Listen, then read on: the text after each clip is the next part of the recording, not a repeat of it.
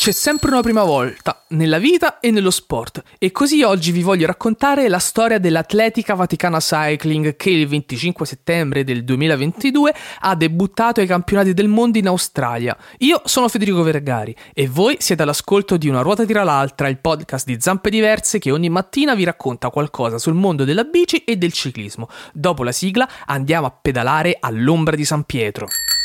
Una ruota tira l'altra. Spiegami un po'. Una ruota tira l'altra. Forte. Una ruota tira l'altra. Ma davvero? Una ruota tira l'altra. Ma perché?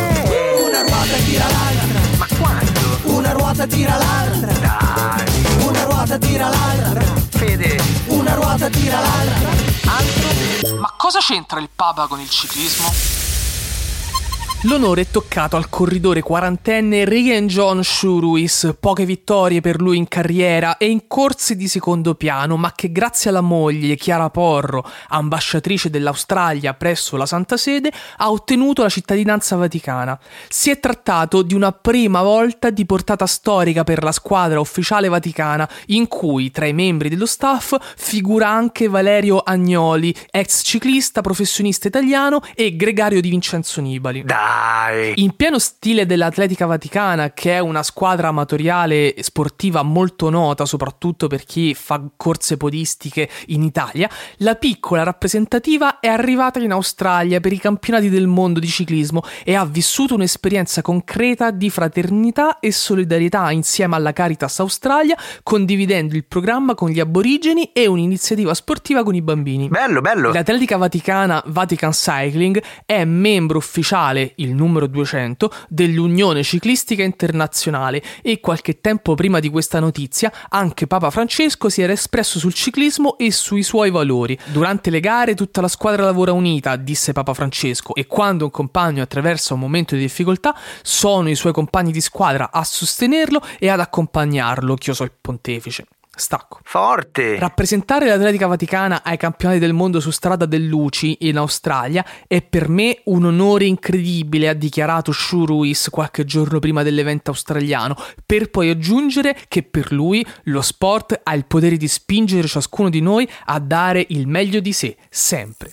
Ma com'è andata? Spiegami un po'. Schuurhuis, che è cresciuto con il mito di Cipollini e Indurain, ci ha provato davvero. Si è messo in luce andando in fuga nella prima parte di gara e venendo poi raggiunto sul Monte Keira, per poi ritirarsi una volta raggiunto il circuito finale di Wollongong. Un finale di gara che non cancella quanto di buono ha fatto in quel momento e che soprattutto non mette in secondo piano la portata storica di un simile evento. Non vediamo l'ora di scoprire chi sarà il prossimo atleta a correre con la maglia bianca e gialla del Vaticano. Sì! E adesso Operazione Squalo. Operazione Squalo.